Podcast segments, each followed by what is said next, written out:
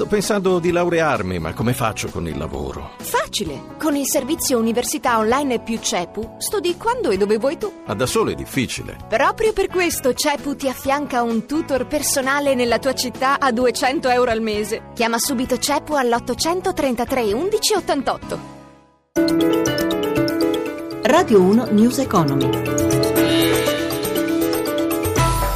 Buongiorno da Stefano Marcucci, benvenuti a News Economy. Alla riapertura settimanale dei mercati nessun grave scossone, le borse non sembrano spaventate dagli attentati di Parigi, prive di particolari spunti oggi le piazze europee. Giancarlo Zanella dalla redazione di Milano. Sì, buonasera, si temeva una seduta difficile, invece i principali listini hanno chiuso senza eh, particolari scostamenti, scostamenti e perdite limitate, addirittura qualcuno anche in progresso come Londra che ha chiuso in rialzo dello zero virgola quarantasei per cento anche grazie all'andamento, al buon andamento a New York del Dow Jones che in questo momento guadagna quasi mezzo punto percentuale, Nasdaq in parità. In Europa, tornando in Europa, positiva anche Madrid, più zero virgola tredici per cento, Francoforte ha chiuso appena sopra la parità, più zero virgola zero cinque per cento, Zurigo meno zero virgola ventisei per cento, appena sotto la parità Parigi, meno zero virgola zero otto per cento e così anche Milano, dove il Futsmib, l'indice dei quaranta titoli principali, ha ceduto soltanto lo zero virgola quattordici per cento.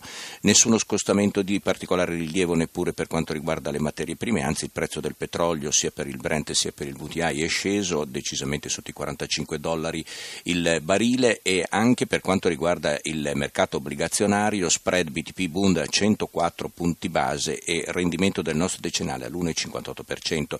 Infine i cambi, l'euro si indebolisce nei confronti del dollaro ma riesce a mantenere il cambio di un dollaro e sette cent.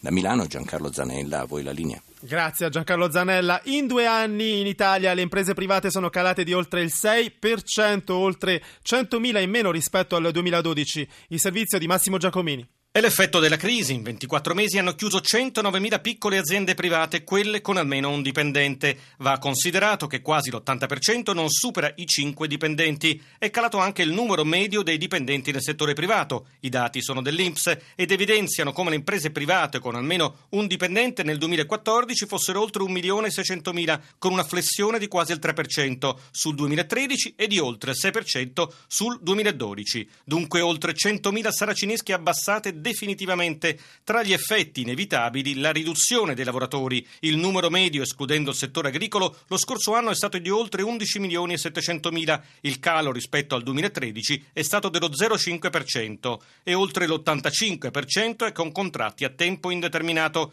La percentuale dei dipendenti con orario a tempo pieno è del settantaquattro per cento, in lieve calo sul duemilatredici. La fetta più grande è composta dagli operai, oltre sei milioni e centomila, seguita dagli impiegati, oltre oltre quattro milioni e mezzo. Le regioni con la maggiore presenza di imprese è la Lombardia e la percentuale supera il diciassette per cento, mentre quella con minore presenza è la Valle d'Aosta con lo zero virgola ventisette per cento.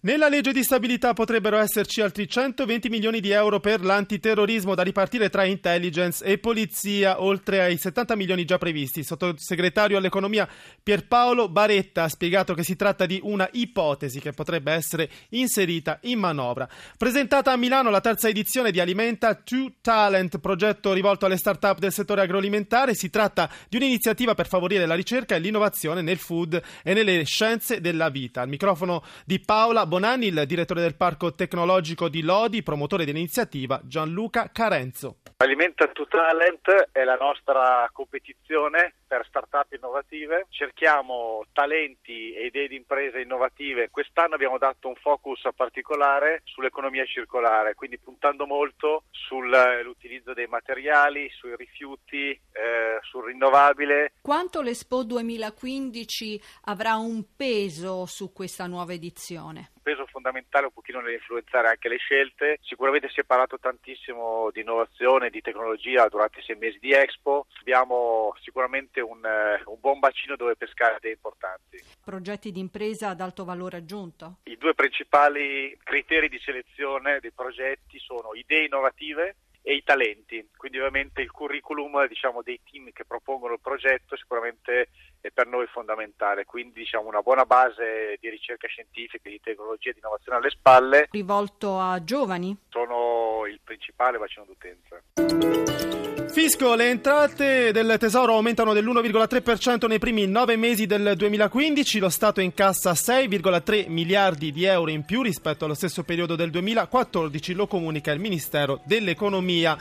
News Economy a cura di Roberto Pippan torna domani mattina alle undici e trentadue, subito dopo il giornale radio. Grazie per averci ascoltati, grazie a Renzo Zaninotto in regia, da Stefano Marcucci buon proseguimento su Radio uno.